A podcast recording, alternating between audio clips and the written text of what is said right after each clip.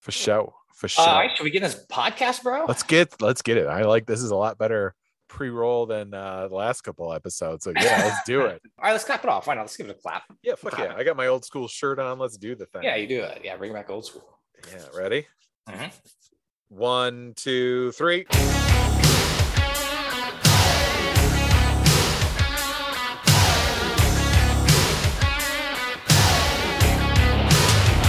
Welcome back, everybody. Most awesome and brand and a sports podcast coming at you as we always do. And we have a dynamite episode 190 for your eardrums. Guys, do us a favor. Please subscribe.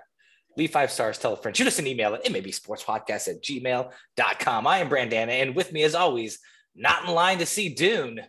Most awesome. What's that? It's a movie, bro. It's got a lot of sand in it. Oh, all the rage. Is Ishtar? It is not. No, I don't believe so. No, I think if everybody had to guess and assign what you did with your weekend, and they'd have put little 2.5 hour blocks certain places, Dune the movie would not be one of them. So don't worry about it. This is a long movie. You saw this, no? I did see it, yes, but I saw it on a Saturday. I had some cocktails before. Not 100% sure how it ends, but I did read the book, so I might have to run Dune back. I gotta run. I didn't read that book. Hey, wait. I don't get this. I don't understand this. I was thinking about this because some people on the text threads were going to go see movies, Dune being one of them, and then had a big old tub of booze to go along with it. This is not the optimum way to watch a movie, right? Not at all. No. It's it's a waste of $15. 1000% is. We used to, when I worked at the Pink Taco, we would have Mondays off and we'd make it like movie Mondays, and then we all meet and do like a 4 o'clock showing or something, but we would start drinking at like 1 o'clock, noon or 1 o'clock, and like a bunch of margaritas. So there's a lot of movies that I've seen on paper that I could not tell you what it's about. Hilarious. Like 1000%. Yeah. And you get like real tired. It's dark. It's air conditioned. Yeah. Drinking and movies, they don't mix. Yeah, I've never understood this. It just seems like a waste. You can do it afterwards. There's the peak responsibility. Like sometimes you're just like, yes, that is me. The fucking bastion of right. All right, perfect. So you don't drink before movies? I mean, I'll have like a cocktail or two if they have bar. I mean, I've seen more theaters have bars. This is why I asked this too. It's like I will definitely like have a cocktail. I do like the one. There are very select few movie theaters that have like in theater like dining experiences, right, where you can get like drinks sent to you. Big thing in New York, becoming a bigger thing in LA for sure. Yeah. It's pretty sweet, but I don't want to. I definitely want to like, you know, mind my P's and Q's, because I, if not anything, I don't want to waste the movie experience. If I'm going out to see it, I don't want to waste it. That makes sense. You win. I just run it back. It's like, whoops, gotta go see it again. Gotta go run this errand. One thing you don't have to listen to again will be this episode, because you're going to get it all in one take, because we got a jam-packed episode 190 for those eardrums. We're going to rip from the headlines through an NFL Week 7. Going to do a MAB special report, taking a look at the NBA 75. They dropped those names out. MAB fixes, doing a little trick-or-treating. Fix that up. Yeah. I kind of want to know what your take on what needs fixed about it. But you definitely you're on the front lines there, so we can figure that out. Yeah. MAB Inbox going to hit a couple of those. Neapolitan Showdown. We're doing the worst things about fall. Almost feels sacrilege just to say it. I'll be interested in your list. Brandana Gambling Corner. We're going to take a look at those NFL over-unders now that we are, since there's no actual halfway point in the season, we're just over half, but going to take a look at where teams were projected and how they moved on some of the big ones. And then we're going to finish, as we always do, with our MVP of the week. Ladies and gentlemen, you're our power. It starts now. Extra, extra, read all about it. I'm talking front page story all over the world. It shook up men, women, boys, and girls. The headlines read, if you want to be rich, then you better make sure that you got your shit. Oh, come on. I wrote Rip from the Headlines, doing NFL Week 7. What are we talking about this week, brother? Ooh, we're starting to see some real, like, the cream rising to the top a little bit here, B.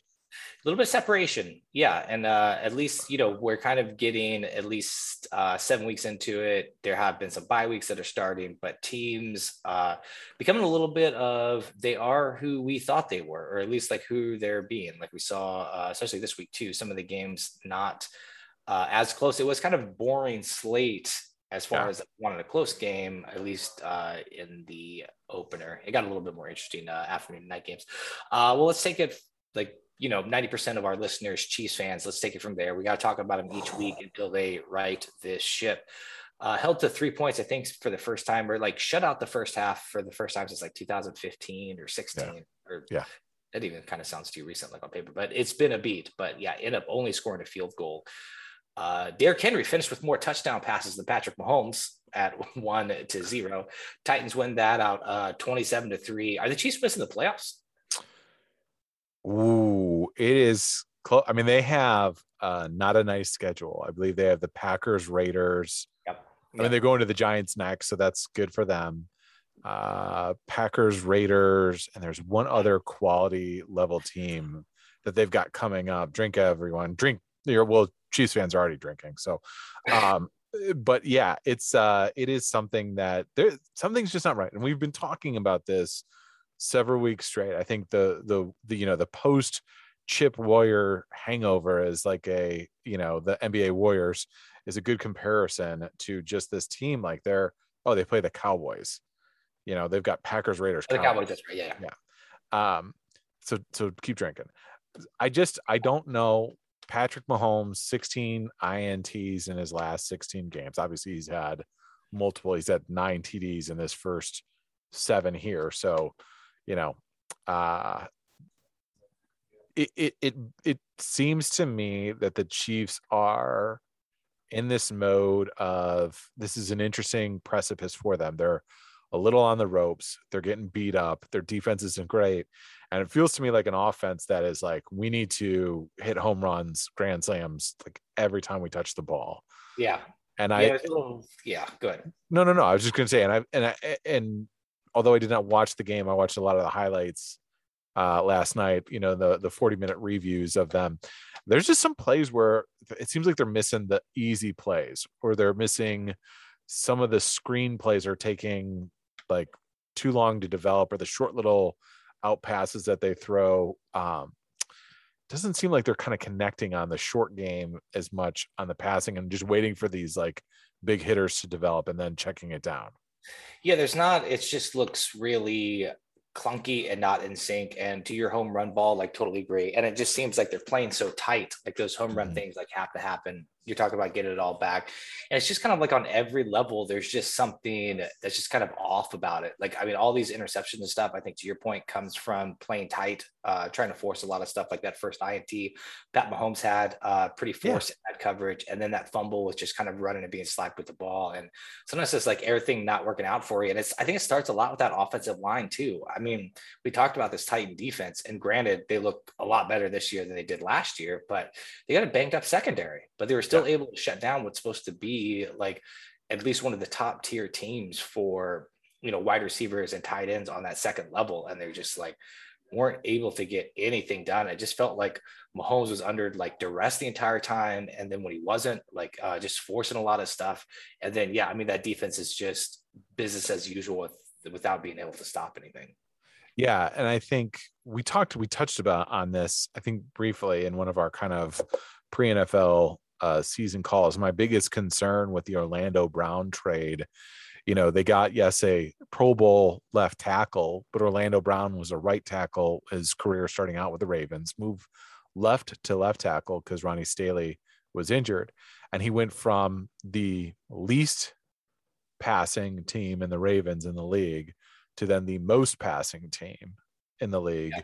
And you know, he is one of the things is, I don't want to say he's getting exposed, but he's definitely not playing at a Pro Bowl level now. And some of the other, you know, offensive linemen are not gelling as well too. You've got rookie center and a rookie, you know, right guard, you know, maybe they'll be good in a little bit, but right now that offensive line is not very good. Especially when you invested so heavily in it to protect your premier asset in Pat Mahomes. Yeah, that's a great point too, because you know, pass blocking and then run blocking is two different things. And they talk a lot about, you know, kind of wearing out your offensive linemen by, because pass blocking, you're constantly falling backwards, right? Like you're kind of trying to set up that pocket and fight these guys off, while like run blocking, at least you get to be like a little aggressive and like kind of push it, you know, kind of push and like will your hold, as opposed to like just trying to absorb this all the time. So yeah, going from that being your specialty to this, you know, kind of that's a big pivot. Huge pivot. And I think to your point too, is the way Mahomes is extending the plays, looking and pushing and pursuing, puts a lot of pressure on that offensive line too, to make mistakes, to hold, to get worn out. You know, it's like, sometimes you wish he would just make the simple play. He doesn't, you know, we gig because he can make these plays, but we gig all of our, you know, the Carson Wentz is like of the world. I'm not comparing him to Carson Wentz, but there's a little bit of that. We gig, you know, Wentz for trying to make these hero ball plays. You know, when is somebody in the Chiefs locker room going to hold the offense and a little bit of Pat Mahomes accountable to not trying to press all the time? It starts with him. He's got to be the guy that can't sit there and just whirl and spin around and try and make these Hail Mary plays all the time. He's just got to take the smart plays, step up into the pocket, don't run around for, you know, squirreling, trying to find something, step up, make the right read, and, you know, live to fight another day. If it's a 3-yard gain, it's a 3-yard gain, but you don't need to, you know, bail out of the pocket and run all over the place and, you know, put your team behind the 8 ball. It's not all fun and games and State Farm commercials anymore in Kansas City. That's for sure. Gonna get that together. One last thing. Did you know this stat? Derrick Henry so far on the season, absolute monster. I called it. I know it's 174 carries. Do you know who's in second place? Well, I thought it was going to be Chubb, but probably not. No, who? It's Mixon with 94. Joe Mixon. Yes. Joe Mixon. Yeah, that's a gap of 80 carries. Like it's damn near double. It's like, you know, it's like 80%, like 80% more carries between first and second. This is the thing that goes against or defies running back logic, is the usage rate. Like it's not, and it's been like that his entire career. I don't. Yeah, at least like 3 years straight. I mean, it still feels like it's going to be a matter of time. Like we're not going to see this guy, you know, like 32 years old, like kind of still doing this. Yeah, getting his Adrian Peterson on. It just feels like that is probably going to go away a little bit, or just because of the way he's structured. You know, he's just like a big, strong dude, and it's just like kind of, but can't be caught. You know, like that run he had like 2 weeks ago, like he just crashes that hole, and you like assume like they're going to catch up to him, but he's just gone.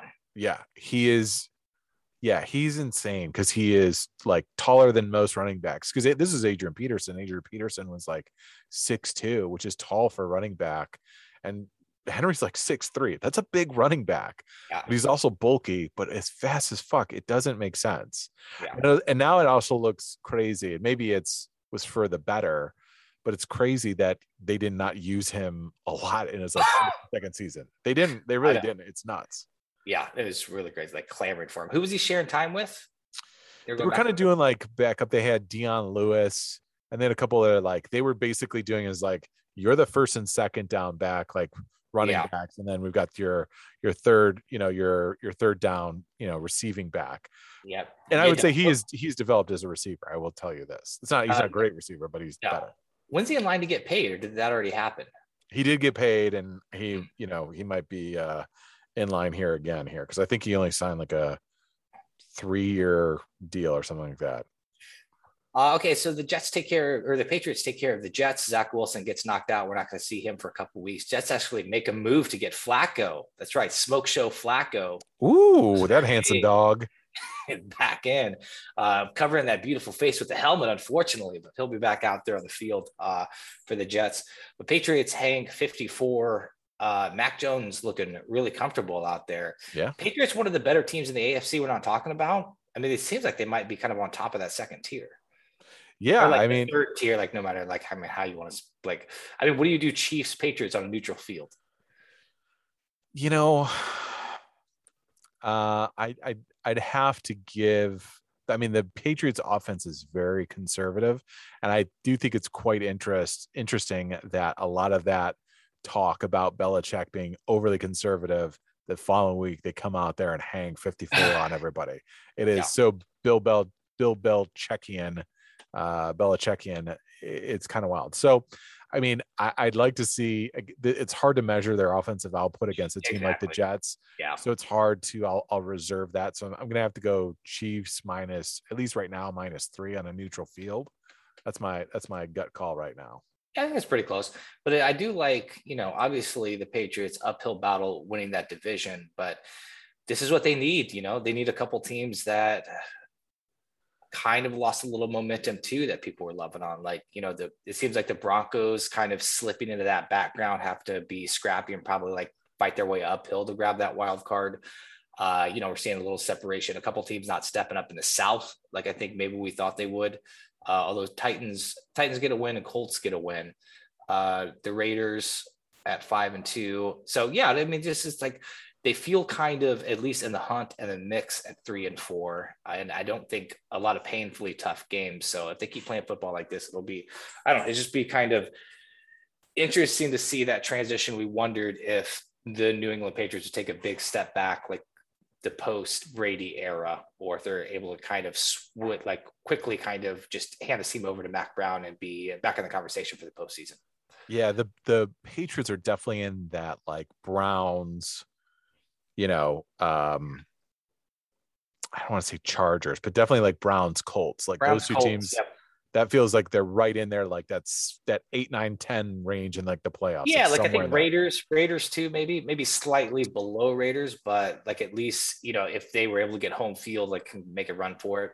Yeah. I mean, it's interesting. The Raiders at 5-2, you know, maybe have a little like, you know, nobody believes in us theory after Gruden, you know what I mean? So maybe they're going to play a little bit above. So maybe I give them at least at this point, just a little bit. Cause I think Carr's been playing really well. I think people have not really been talking about how well David Carr has been playing, or Derek Carr, excuse me.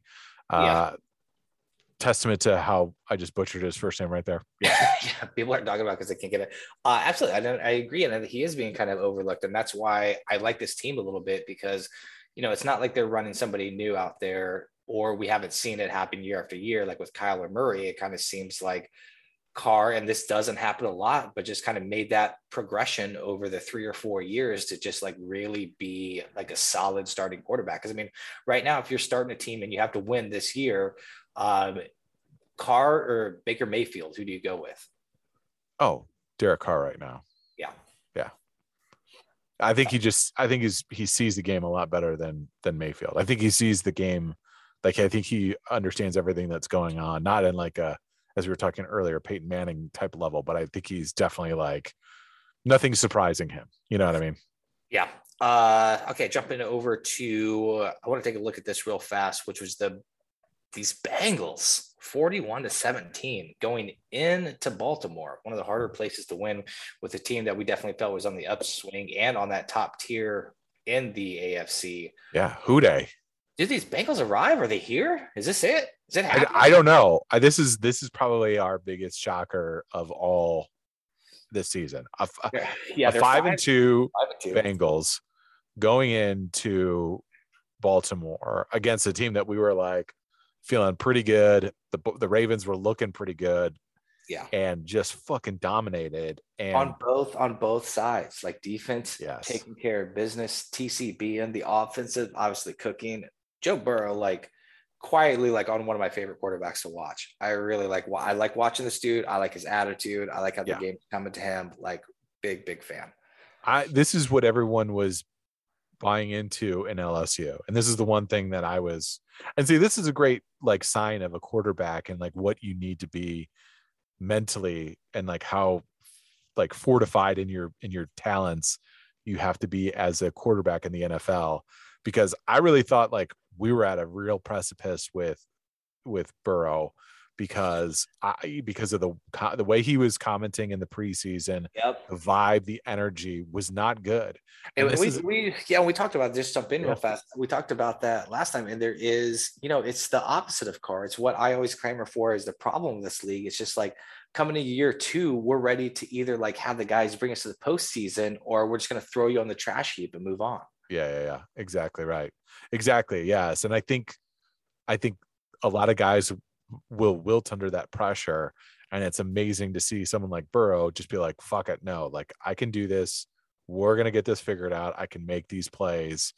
And I mean, Jamar Chase obviously was clearly the right call in the draft. You and I had lots of questions. I had big questions about it, just because, you know, wide receivers take longer to develop, and our you know, tackles. Well, yeah, exactly. It seemed like it was irresponsible because you weren't taking care of your investment in Burrow. Yes, like you were just kind of going for the flashy move as opposed to like really building something. And you already have T. Higgins, and you already had Tyler Boyd, and you had some, you know, an above. If you were to rate their wide receivers versus their offensive line, it was the offensive line that needed the help. It wasn't the wide receivers. Yep. So to make that move was a bold move, but clearly there's chemistry between the two of them. And I will tell you, fucking Jamar Chase is coming in, and he cooked Marlon Humphreys, who's one of the better cornerbacks in the league, multiple times. Not just one or two times. He didn't just get lucky on that 82-yarder. Like, there was plenty of times where he was just doing what he wanted to do. And good on, you know, Jamar Chase for like taking the lumps early on. Cause we were, you know, even faster than quarterbacks in year two, rookies that, you know, have drops or the yips or whatever, we tend to put them on the trash heap pretty quickly. I mean, he set the record for receiving yards in the first 7 games. It's like 754. So yeah. Laquan Treadwell put on like the practice squad before you could like flash your eyes, right? Blink your eyes. Yeah, I mean, also we got to be talking about rookie of the year, right? Yeah, 100%. Offensive rookie of the year. Yeah. For sure. Yeah, I mean, yeah, it's.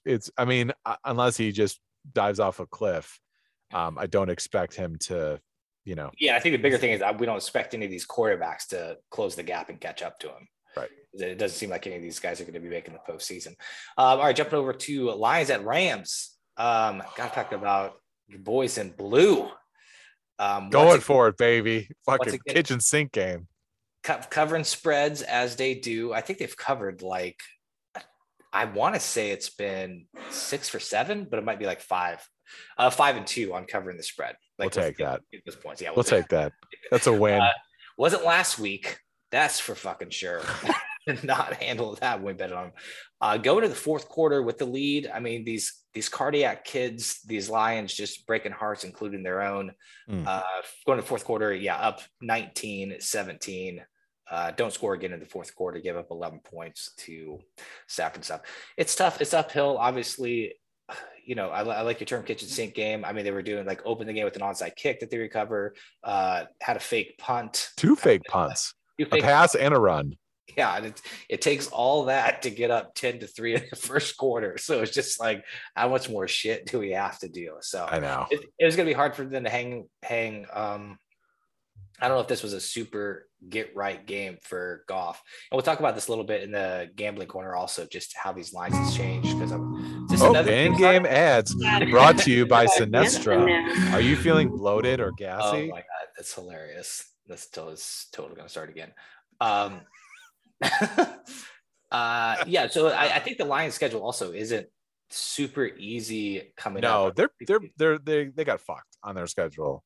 Yeah, but the Bears a couple times. I don't know. This is it, guys. We're not going to touch much more. We're the only people talking about the Lions right now. I love looking at these guys. Did you see at least enough from Goff to, you know, save away the benching for one more week? Yeah, because David Blau. Yeah, you know, what are we gonna do with David Blau? You know what I mean? He's perfectly like, you know, I love him as a backup. He's a great character guy, but I don't know if we're gonna get that much better play. I don't remember. Off. I mean, it's yeah. So I mean, you know, I don't know. Eagles is our best chance to get a fucking win this season. Oh yeah, Eagles game, fucking Halloween, baby. Let's get it. Let's go. What's the line on that? I don't know. Fucking Eagles at Lions. Are Lions home? No, the Eagles are at home. So okay. Eagles by like 4.5 probably. Be my guess. You'll know when you check our Instagram, and I fucking bet on it, because that's exactly what's going down. -3 right now. This is just on ESPN, the pick center. But who knows what the real things are. All right. I mean, Packers beat Washington football team. I mean, that Washington football team defense, everyone that had Washington as their slight sleeper, the Packers are very quiet, 6-1. not a lot of people talking about. That's all the games we need to talk about. I think so. I mean, I will say this. This is exactly the same blueprint that the fucking Washington football team had last year as their run to the. They were like 2-7, went 5-2, right? Mm-hmm. Yeah, that makes sense because they were 7-9 last year. They also won the division, but the Cowboys were like that. That was one of the worst NFC Easts we've seen in a while. And this is true. This is all very true. I'm just saying. I wonder if they'll get it together again. My guess is not. Riverboat Ron, you're not long for this coaching world. That's a good guess. All right. NAB special report. Didn't even have the categories we usually do to slap this down under. That's perfect. The top 75. So this rolled out last week. Last week technically, if you're listening to this, yes, that's fine. So here's what's going on, guys. Like, it's the 75th anniversary. They picked 76 players, 76 best of all time, because apparently there was a tie. They did do this at the 50-year mark, which I did the math, had to be 1997. They picked the 50 best, greatest players of all time. All those players did show up on the 75 list. So all we did, this is technically a 76 list. So all we did is we added 76 more players to it. So to keep this interesting, like whatever, if you grew up and you had their jersey or if you had a basketball card of them, probably on this list. So I think where it gets kind of interesting is where you look at these kind of last couple guys in and the last guys on the outside looking at, is there any addition to this list that shocked you personally?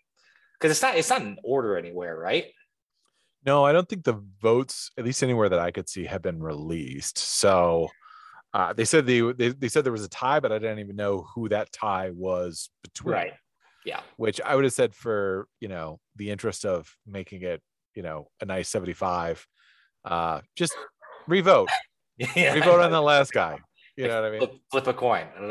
Yeah, exactly. So the new members, obviously, you can look at the NBA 50. You've got Ray Allen, Giannis Antetokounmpo, Carmelo Anthony, Kobe Bryant, Steph Curry, Anthony Davis, Tim Duncan, Kevin Garnett, Kevin Durant, James Harden, LeBron James, Jason Kidd, Allen Iverson, Kawhi Leonard, Damian Lillard, Bob McAdoo, Reggie Miller, Steve Nash, Dirk Nowitzki, Chris Paul, Gary Payton, Paul Pierce, Dennis Rodman, Dwayne Wade, Russell Westbrook, Dominique Wilkins. So I think it's interesting, this list, because they had a few old school guys mixed in there. That's a great point. So so there's guys that missed the 50 list, but missed the 50 list. Yeah. Dominique Wilkins being one of them, Bob McAdoo, and Reggie Miller. Reggie Miller. Interesting. Yeah, I was wondering how that timing went out. Like, when did Reggie Miller score the 11 points in 3 seconds or whatever? Like, it had to be around this 1997 time, right? It's like 90. So... Yeah, you're talking about the Spike Lee choke game, right? Yeah. Mm-hmm. Ooh, that's a good question. My guess is probably because he played 18 seasons with the Pacers, probably right in that, somewhere in that range. That's here's the knock against Reggie Miller. He's one of the guys that it's hard when you look at some of the guys that are left off. Obviously, he's a Hall of Famer, 5-time All-Star, 3-time All-NBA. Basically, he's probably, now you count him, probably the third best shooter all time. No, fourth. You got Larry Bird, Ray Allen, Steph Curry, not in any particular order, and then Reggie Miller. So you're really getting, for those people, I'm just going down the list. No, I liked it because I want to bring up talking about Klay Thompson. Yeah, we'll get there. Oh yeah, we'll get there. Okay. Ooh, yeah. Ooh, Klay might have a, yeah, I didn't, well, he's the fourth best on this list. Klay. But so it's but that's really all he's getting the nod for.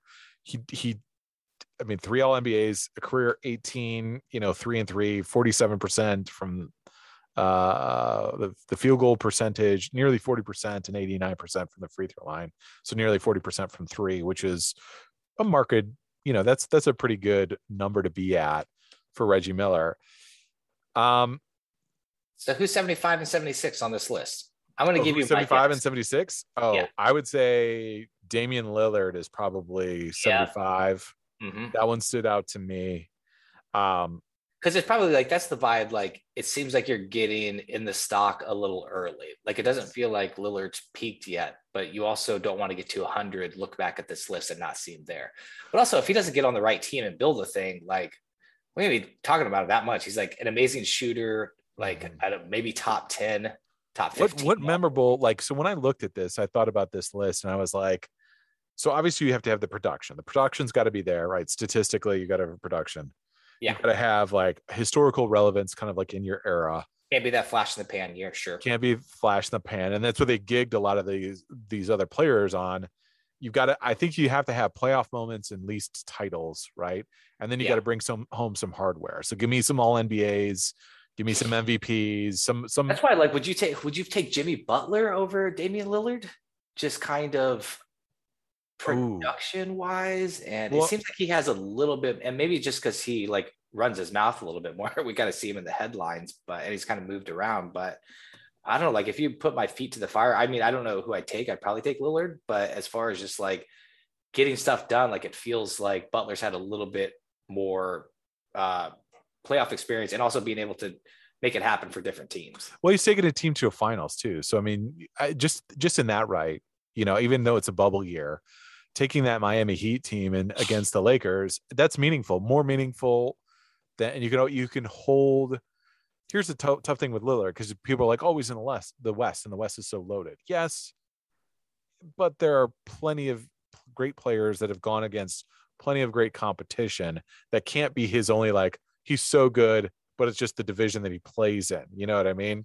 Yeah. I mean, Dennis Rodman probably in the 70s. Dennis Rodman's probably there. Dennis Rodman is a, you know, obviously a Hall of Famer. I had to bite my tongue. I really thought it was Reggie Miller, or at 75 and 76. 75 and 76, somewhere in there. Dennis Rodman is a bit interesting, but I mean, you have to like 8 all-time NBA defensive teams, 5 total chips. 2 different defensive player of the year. He's one of the all-time greatest rebounders of all time.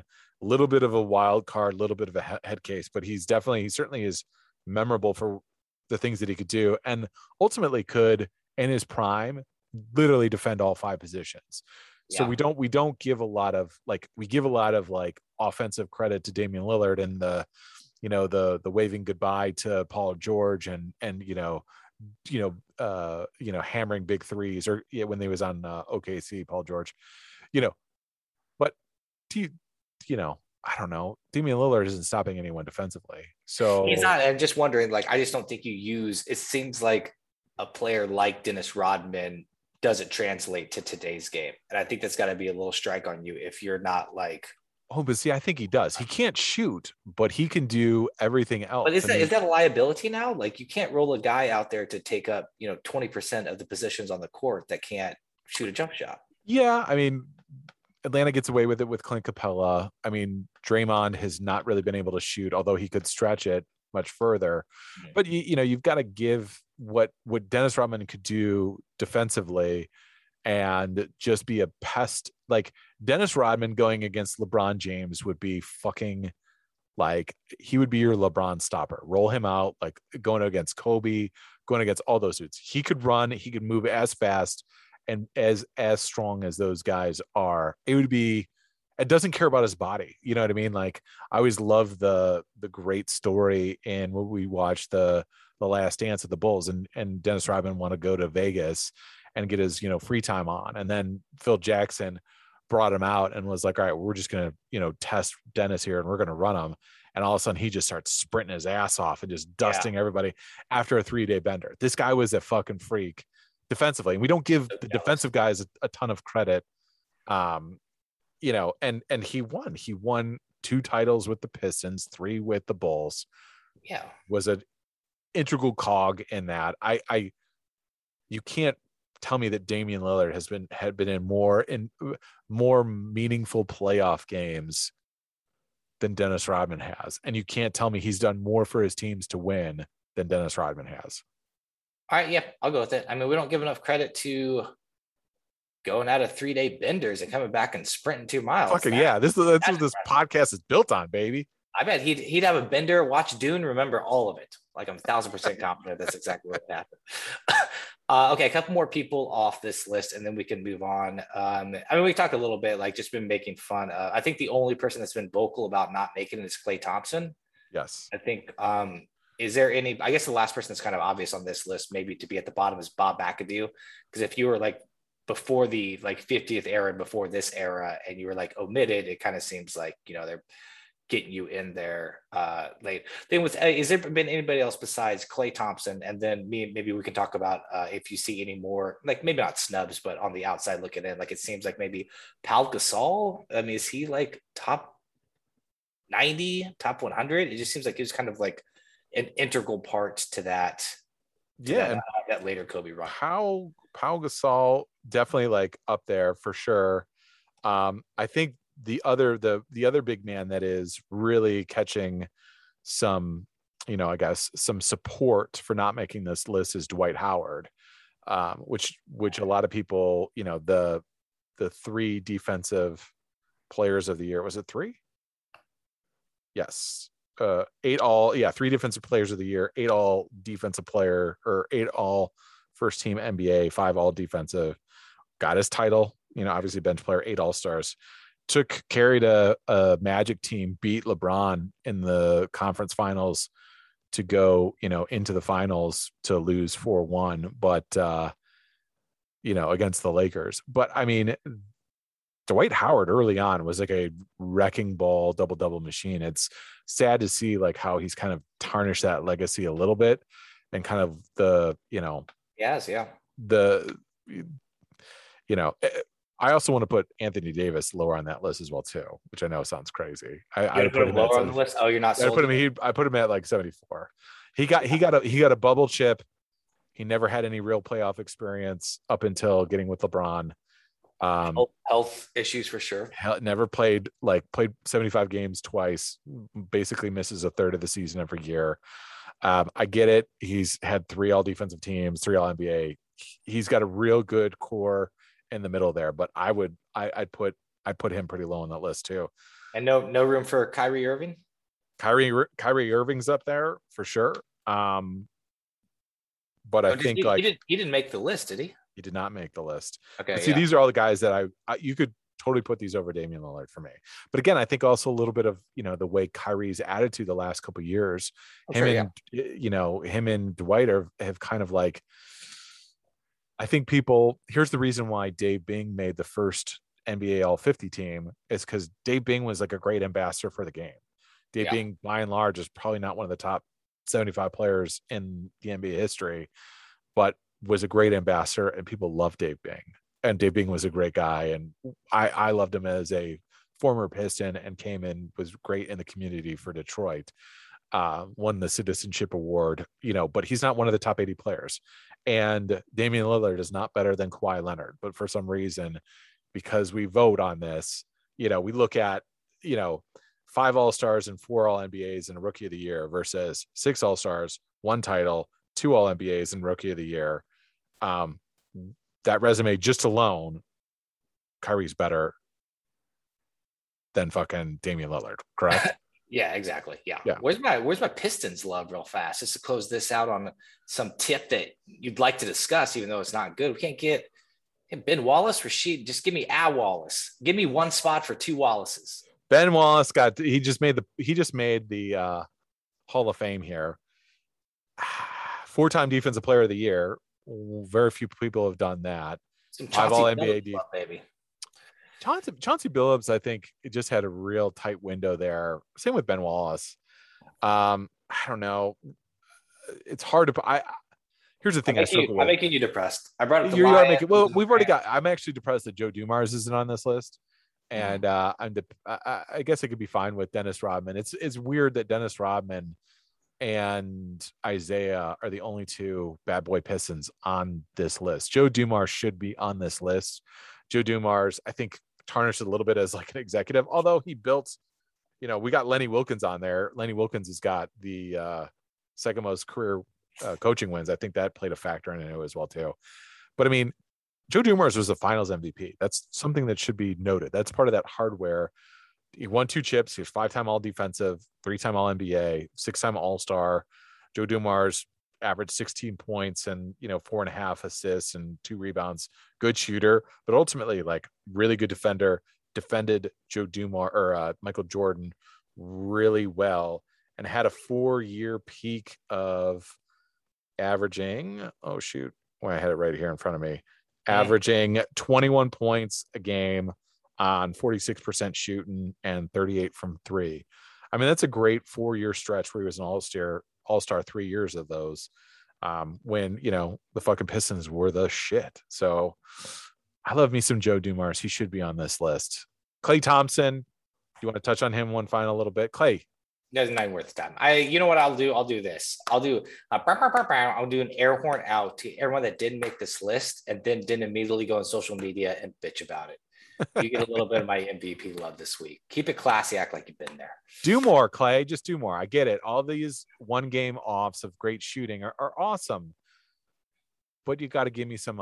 Give me some other stuff. Give me a longevity. Give me a career. Yeah, like, aren't you coming off of missing an entire year, being like, hey, like you got to throw me on this list? Like, you get thrown on the court. Like I texted you, like get thrown out there a few times before we worry about this list. Well, I imagine this will not be the last time we speak of this list, and it'll come up, especially around All-Star, and we'll find something fun to do with it. Wink, wink, bro. Beep, beep. All right, MLB fixes. Number 63. Well, I need more Kit Kats. Not sure that last one was just lifting up the back of a car. Yeah, you blew out your back on that one. There you go. It hurts. All right. MLB fixes, trick or treating. You brought this up, bro. What are we fixing here? I think we got to fix this, bro. Is this over? Is it like just antiquated, like just showing up to strangers' house and being like, hey, like, what do you got in your cabinets? Like throw it in my kid's bag. Because it does sound insane on paper. It does sound insane on paper. The magic is not gone. The magic is still alive, but I think we need to get a little bit more organized in this. Oh, organized. Okay. I like that. Okay. So here's my thing. I grew up, I'm going to run with where I thought you were going, and then I'm going to let you do your thing. Okay. So I grew up in Topeka, Kansas, which is by all accounts and 1000% like a trash city for sure. Like okay. Sure. We used to have to go out and trick or treat. And this was like, like late 80s, early 90s. And then you would actually go to the hospital. They could x-ray it to see if needles and shit were in it, because there are always like those rumors. And it wasn't quite, it wasn't the cul-de-sac neighborhoods you see on TV. Like it was rough. So yeah, just the entire idea of like, I like the dressing up. Like, do you really get to see like that? Do the kids really get to show off that many, like their costume to that many people? Because now it's just kind of showing off to the strangers at the door. And like, is, just the awkwardness of me, like you have to take the kids out meeting like 40 to 50 strangers that night, knocking on the door. Like it feels a little repetitive too. It's like, what are you? And then they describe their, let's just do a Halloween party. Let's do a Halloween party. Everyone brings a bag of their favorite candy. And like a little bit like the Valentine's Day in school, like you just do an exchange. You show up, you bring a trick or treat bag, you hang it on the wall. It's just like, oh, like you get a vote, like how good you think their costume was. So if Commish 2.0, if everyone's loving her costume, maybe they drop like 3 of the little Snicker bars they brought in there. Oh, I like this. If someone's kind of phoned it in, they drop one. It's where the kids are seeing their costumes all together. Like it's a safe environment. Where this fucking candy's coming from, and you kind of have more events as opposed to it's also like October 31st. So in a lot of these places, like kids are getting like colds and shit. I mean, that's above and beyond even like with all the COVID shit going on. So yeah, I don't know. I'm with you. I'm with you on let's get this organized here. I would say, I know there's the actual, holiday of Halloween, but why? Why do we have to fucking wait to the very bitter end when it's freezing cold? Mm-hmm. Why don't we just pick like the first Saturday of October, which is probably going to be a little bit warm. I know it was probably 60 degrees out, and I wasn't. The last couple of years, we've had snow. It's snowing on us. That's crazy. Yeah, you're going outside insane. To walk around for like an hour and a half in snow. And I want to pick it. Let's make Halloween an official Saturday holiday. I don't care what day it falls on, because there ain't nothing worse than like a Thursday Halloween. You know what I mean? Parents got to race home from work. Kids got to come from school, get their shit together. And a lot of like what our neighborhood does is we give a time limit. It's only like you know, from like 5 to 8 or like 5:30 to 8:30 or something like that. If we just all pick a Saturday, we can give these kids like plenty of time to get dressed up, to, because that's half the fun. Them seeing all the other kids running around and yelling and screaming, that's where the fun's at. Yeah, you got to do that. And let's see each other. And I totally agree with you. So we're going to move the date. I want you to think about my house party idea. But that did make me think of this. We could, if you really enjoy Halloween, you can then double dip. And then in the end of the year, have an indoor house party. Okay. You can still do both. Give me the front end of October where it's still warm. I could still utilize some nice warm mid-fall weather, especially in the Midwest.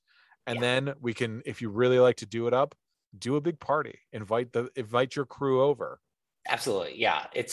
Just remember what this holiday is for the kids. So why are we making this like a pain in the ass and trying to like work around everything and have it be a weekday? Like, let them have fun and don't come at me with your fucking tradition of fucking All Hallows Eve. If you're dropping anything about that, if you're talking anything about like mid 17th century, when this became a holiday, like shut up, you goth weirdo. Yeah. Like, there you go. And I grew up, you know, near Detroit where we had Devil's Night, which is the night before. Which, you know, is fucking Detroit is burning to the ground, which then was followed up by Angels Night, where people were trying to stop people from lighting vacant buildings on fire. We don't need any of this. No more excuses to just, let's get little light things on fire or to just like partake in like nefarious activities. Let's just clean it up a little bit. Let's just buy your little fun pack size of Skittles, like high five little kids dressed as Squid Game characters, and then just like move on with your life. I also want to say, neighborhoods, get your shit together. Well, let's get some infrastructure. Let's get these sidewalks in there. Let's the neighborhoods that don't have sidewalks, get your shit together. What the fuck's going on? Love it. All right, let's go. Let's plow through the inbox really fast. A couple. We got some inbox. Let's do it. Yeah, before we get to the showdown, let's do it. We got time. We'll make time. Spirit Animal. Geico has that stupid gecko. Liberty Mutual has the emu. Energizer Bunny, Taco Bell, Chihuahua. Yes, we're familiar with what mascots are. The list goes on. If Mavs Sportscast was going to start an animal commercial concept, what would be the advertising mascot? What's your power animal, bro? Ooh. I was thinking about this earlier. I know I don't read you the emails ahead of time anymore, so I'll extend this answer to give you some time to chew on it. To really fucking figure it out. Yeah, thanks. Appreciate it. No problem, buddy. I would do an animated air horn, just a walking air horn. That seems to kind of be our thing. Ooh. Ooh. I like this. Each commercial would end with a or. What about the Mad Sports Podcast parrot that does a cappella air horns? We really want to get the animal thing. Oh, parrot? Going. Okay, yeah.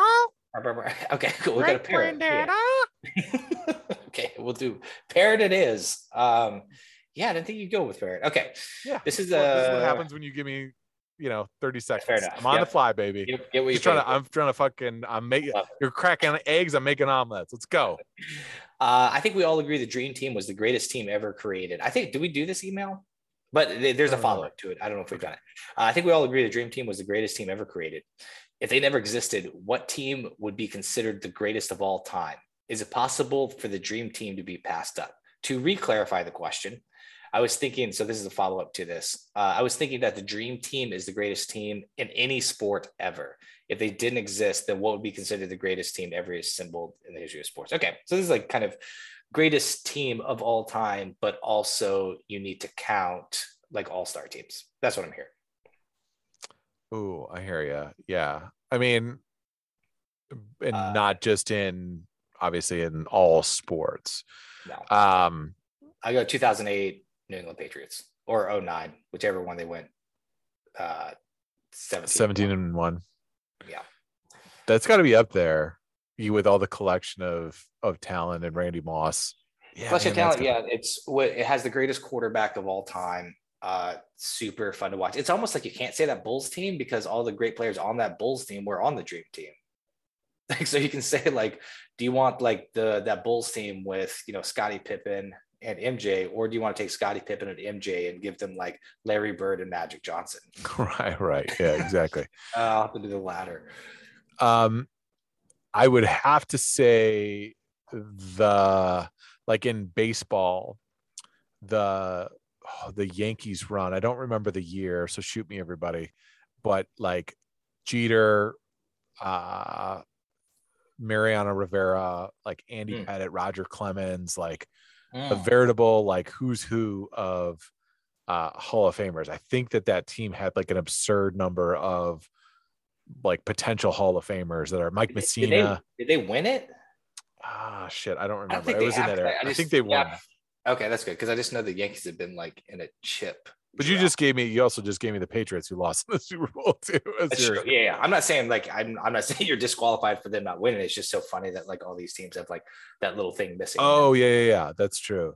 Yeah, I mean, I think that they did win against. Oh, did they beat the Diamondbacks? Who? I'm trying to think. So that mid '90s, like '95, '96, '97, somewhere in there. Okay, you're looking around there. Yeah, then I think it's been there. I mean, I don't think it's been more than like 21 years or whatever. Okay. Inbox Knee Pulse Showdown. Bring us that to the jam. So let's leave it alone, cause we can't see eye to eye. There ain't no good guy, there ain't no bad guy. There's only you and me, and we just disagree.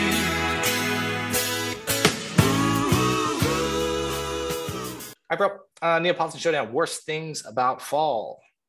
This was hard. This fall rules. Fall is the fucking shit. That's why I wanted to really push us in this fucking category. Yeah, you challenged us. That's what you do. You don't let us just rest on our laurels. Out of the gate, I made it super easy. That fall ends. That's my third worst thing. Oh. That it comes to an end. That it's not just a year-long season. That eventually, like, it's kind of around and you feel like you took it for granted and there's just snow and it's cold AF. Yes, I like this. Yeah, why does fall have to end? Why we live in this? And it kind of doesn't, like, you know, I spent this fall in LA and it kind of doesn't exist in LA, which is a bummer, right? Yeah, that's an LA problem. But yeah, I would put that as my number three. I like it. Is there an area? There's no area where there's perpetual fall. Like, is Montana gets cold as fuck? Where? Yeah, that's the point. Yeah, I don't think you get anywhere. I mean, it feels like there's places that are perpetual fucking summer. That's sure. No shit. I fucking Florida's swamp ass city. Yeah, perpetual winter. But yeah, to find that kind of middle sweet spot, I wonder who. Like, that'd be funny to find the city that has like just the longest, falliest like run. If there's like some place like for like 6 months, like you're getting like a nice like 68 degrees, a little bit of a breeze. Yeah, there's some like, you know, like in Pennsylvania somewhere. It's like, you know.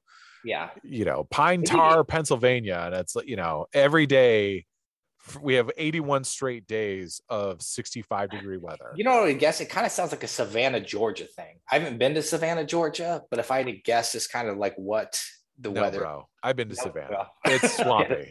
Okay, that's way off. All right. Yeah, I was just trying to find the right area. Maybe Tennessee. Ooh, Tennessee. Now you got me cooking. Yeah, somewhere in those fucking. All right. Hillbilly Mountain somewhere.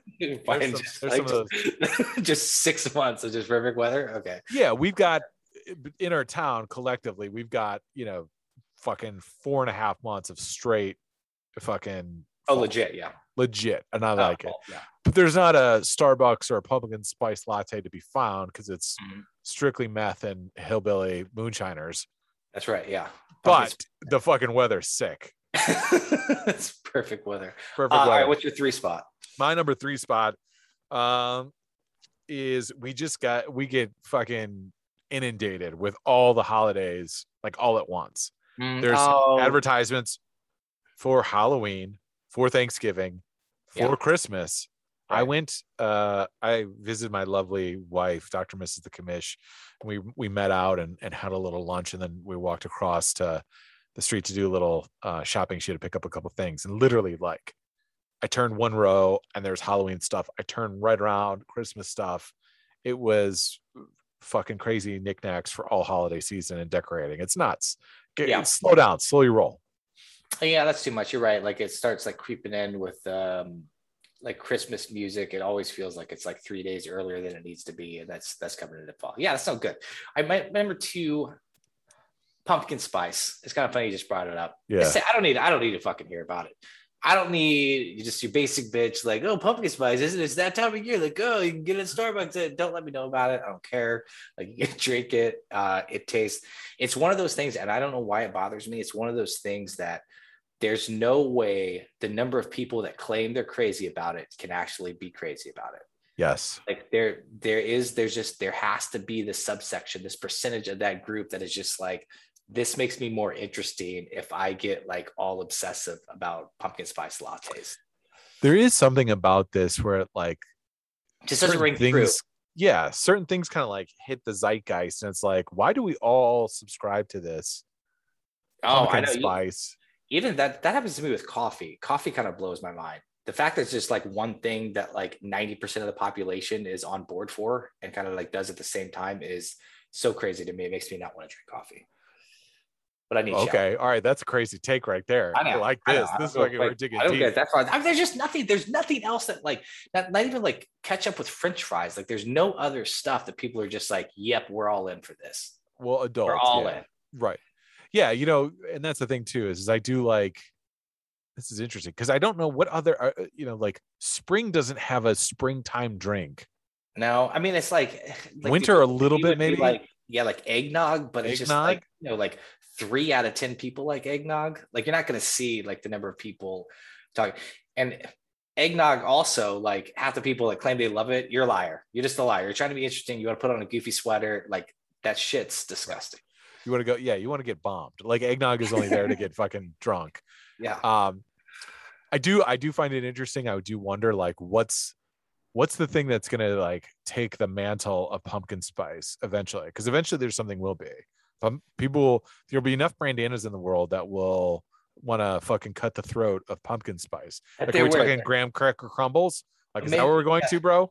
It has to be something like that. Cause it seems like, you know, it seems like avocado toast made a run at the throne a little bit, and before that it was like oxen tail. Like every fucking restaurant you went to had its own IPA and you could eat a tail, and like that was a thing. So there's like these little things, but that seems to be a little bit more like hipster and food based, and this pumpkin spice thing seems to like, you know, it go through hipsters to like mainstream and just kind of like grabs everybody. It crosses culture. It's too much. It's a behemoth. It's the 800-pound gorilla in the fucking and we need the fall game.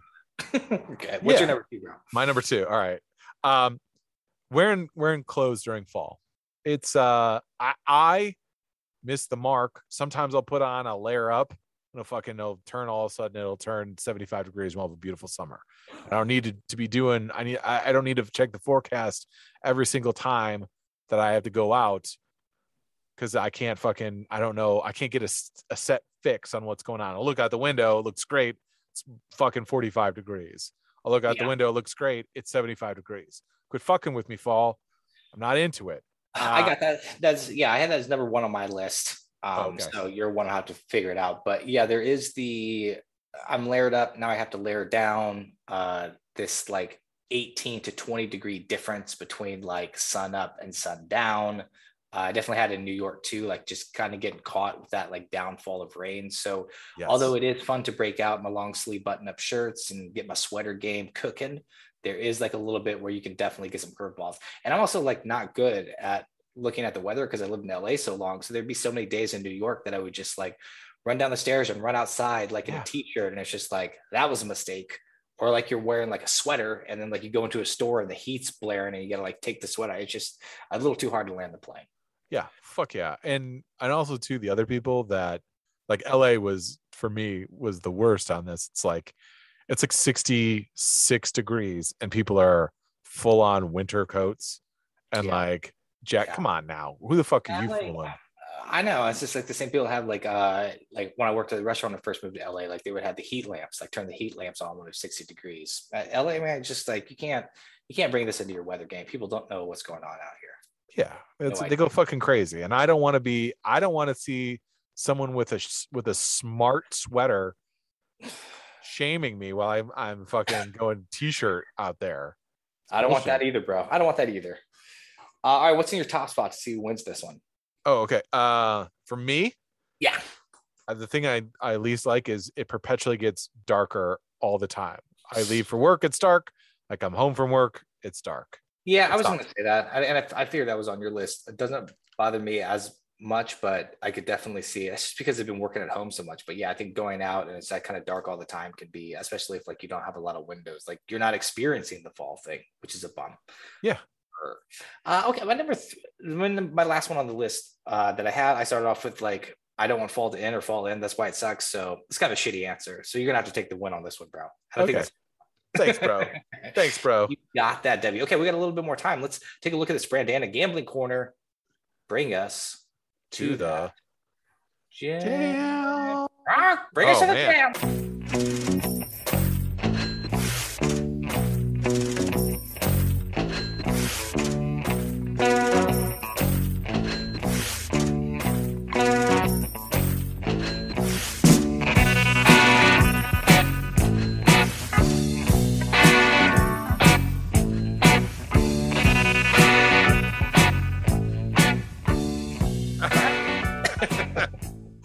call him Mabby. What we call him? Yeah, Mabby. What we used to do? What was the? I thought it was. We'll call him Spider. I thought it was your turn, Spider. I thought it was your. Yeah, I thought no. I thought it was your turn. I thought you were Spider. Gonna go Spider the parrot. I fucking like Spider it. The parrot. We got it. We nailed it. Look at that. You are good on your feet, brah. Okay. Do you have our list of the over/unders we did? I do, yes. Which I want to look at some teams that really took dramatic changes and see where you think they're at right now. First thing I'm going to look at is the Bengals. Did we go over or under on the Bengals? Let me get to the AFC. Check that out. So to remind you guys, the over under on the Bengals started out at 6.5, and now it is at 10.5 on FanDuel. Which is kind of wild. Crazy. Where the hell did I put my fucking Bengals? The under on that is even minus 220. There's buying time. I had them all here. Oh, the North. I keep blowing past it. It was 6.5. Yes, we said 7. This is when we were low on our friend, and we took the under. We put a Mabby dollar on the under. Oh, we put a Mabby dollar on it. We put a Mabby dollar on the over. We also put a Mabby dollar on the over on the Browns. Oh, we got that backwards. Okay, let's take a look at the AFC. Let's take a look at those Kansas City Chiefs. Oh, the West. Okay, we actually did this in the same episode 180. If you want to go back. Oh, that's right. We were kind of all behind. Yeah, we were double dipping. We had the Chiefs at 14-3 and 15-2. That's what I was predicting. That's what we were guessing. Okay. Yeah, that's what I guessed. Yeah, so I whiffed on that one. We took a Mabby dollar on the under for the Broncos at 7 wins. Oh, good. Okay, I'm making up a little money there. So the Chiefs, if you want to bet on them now, it's 12.5 is where it was starting out, and now it is down to 9.5. So if you feel like they're going to make that late run again, you want to look at those schedules, check out their schedule. They'd have to really rip some wins off. Man, that's 6 more wins. And I mean, it's 7 more wins. Excuse me. It's not impossible for them to go. I know. We just haven't seen anything that makes if we were just like landed here as aliens and all we saw were the Chiefs this year, like what in your right mind would make you think this team could win 6 more football games? Yeah. I mean, they pretty much would have to play perfect after Packers, Raiders, Cowboys. They'd have to play perfect through that stretch. And even then they've got some tough ones after that. Okay. So hopping over to let me finish the AFC. Okay. The Dolphins, who I was banging my drum. And I think I put 2 Mabby dollars. You put 3 Mabby dollars. You were all in on this fucking under. Yeah. You had B had 6 wins. It came out, opened up at 9.5. I went 11. I went heavy in this. I was all on Tua. Read the tea leaves, hit it hard. So that over under was 9.5. Now it's at 6.5. I still think with them figuring some Tua shit out with another Patriots matchup ahead of them and some Bills game. I think I'd go back on this under, but I would basically just hold on to this ticket and not sell it. I like that under. Okay, so let's take a look at the Lions. This is one. Well, hold on, real quick. We also had a dollar on the Jets on their under. Their under was 6. So we're sitting at where are the Jets at right now? 1 win. I'm liking that. We also like the Bills over too at 11. The Bills over at 11. Great. So we should be looking good right there. Let's see what sometimes guys, what you can do on to tell on these lines which way it's trending, you can look at where it was at the beginning of the season. So Bills were at 11, and then we take a look at where it is now. And Bills are at 12.5. So yeah, that's great. So that means we got in at the right spot, because now people bet the unders for what we gambled at the beginning of the year on the over. Now they have to win a game and a half more to get the same odds that we got at the beginning of the year, because they seem to be over 12.5. So that's how you figure out dat math. Dat. Let's look at this Detroit Lions before I pat myself on the back too much. Detroit Lions. Yeah. We wanted $2 Mavy on the over. Oh, fuck. Still a chance, B, is 5. Yes, mathematically, they will play at least 5 more football games. So this could work out. So it was at 5, and this is now down to 2.5. If you wanted to get that over. Oh, fuck it, man. For 3 wins, why not? Let's fucking do it. I have to look at their schedule. Let's do it real fast. This is a Lions podcast now. It's a Chiefs and Lions podcast, and we talk shit on Kirk Cousins. Yes, so we are at polar ends of the spectrum in the NFL. Yeah. We should talk about some teams with winning records. Maybe that get our listenership up. Fuck, join us or fucking go somewhere else. Okay, so they have 2 games against the Bears. Or did they already play one? They already did that, didn't they? They played the Bears once already. They did. They lost 24-14. Yeah, they got Philadelphia, Pittsburgh, Cleveland, Chicago, Minnesota, at Denver. You got Arizona, at Atlanta, Seattle, at Seattle, and Green Bay. Ooh, I don't know where the 3 wins are. I don't know. Philadelphia, like I said. Yeah, Philadelphia, I think they can win at Denver. I think that's a winnable game, although not like a great place to play. Yeah, December 12th. I think they can win that.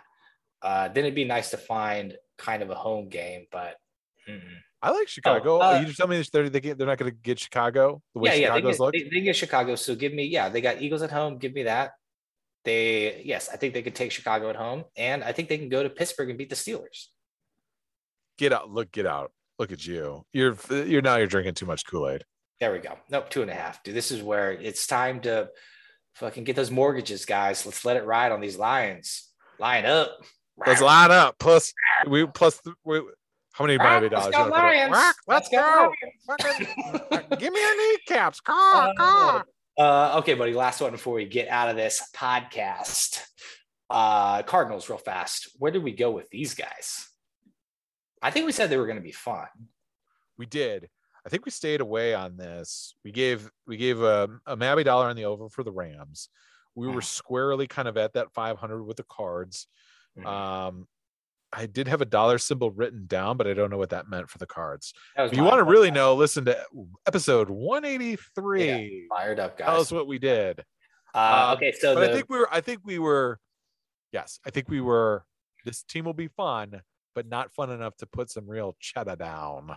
Yeah. Cause their division was too hard. Even though I had San Francisco absolutely fucking correct. We can take a look at that. Because every team in this division, right? MGA had the Rams at 10.5, the Cards at 8.5, the Seahawks at 9.5, the 49ers at 10. Yeah, exactly. Like I was almost double. And the Cardinals now 13.5 is where that's that over under. They've almost hit their 8.5 number, right? I mean, unless like if something dangerous happens, they'll get that number. I probably jump in the under on this. I don't know. This could be, I don't know if you remember the Broncos from like 2010, but like those teams that sometimes start out like 7-0, 8-0, and then go like 500 down the stretch. So you're saying you disagree with JJ Watt, and then maybe they're just better. Maybe they're just fucking better. It's pretty tough. Correct. Yes. Yeah. That's right. Yeah. That's right, JJ. We like you, JJ. Yeah. Klay Thompson about it, unless JJ Watt's like, why am I not one of the 76 greatest NBA players of all time? It's just like, all right, guys, everyone calm down. You're not that fucking good, JJ. Not that good. And all guys, it's been MAB Sports Podcast episode 190. Want to reach us? Shoot us an email, mabsportspodcast@gmail.com. A lot of fun stuff coming up. Send us an email. Let us know where you're going to be for Halloween. Just do that. Let's know. Just throw it out there. Yeah. That'll be fun. My MVP of the week, I'm going Dennis Johnson. You sent me this thing. I like this guy. This Cleveland backup running back. Yeah. Did he try to get into like the Alliance Football League or just like? Yeah, he was trying to email everybody to try and I love it. We love it when guys try and control their own sell themselves. Yeah, get their thing going on. Like made it, and it seems like he's willing something to happen. And at least, you know, in a league where there's a lot of backs by committee, it feels like, I don't know, go to Baltimore or something. This guy can get picked up somewhere. Maybe not stay in Cleveland though. A little too much running back talent to really get a taste of the football, but see what it does. I'm going to go with Daz on duty. I love this story. I just saw this story right there. Today. Yeah. I like this is great. And down in high school in Shreveport, Louisiana, a bunch of kids got arrested for fighting and doing foolish things. And a bunch of dads threw on some t-shirts and took their kids' destinies and, you know, try to steer the ship right. Basically went in there, took control of the school, kind of rolled out and said, hey, none of this funny business. No more joking around. Yeah, we ain't selling any. We're not celebrating any Devil's Days down here. No, fuck no. That's right. Keep it straight. And fun little story. And I love this. I love the fact that dads, you know, the investment in dads, and not just like your dad too, but like just having those parental figures around you has a meaningful impact. So just being a dad just isn't sometimes mean just for your kids too. So good on you, dads on duty. Nice. I like a little air horn for them. Dads on duty. That's all. Guys, thanks for listening. I am Brandon. Why don't you sign yourself off? Most awesome. It was my fault that we lost episode 2.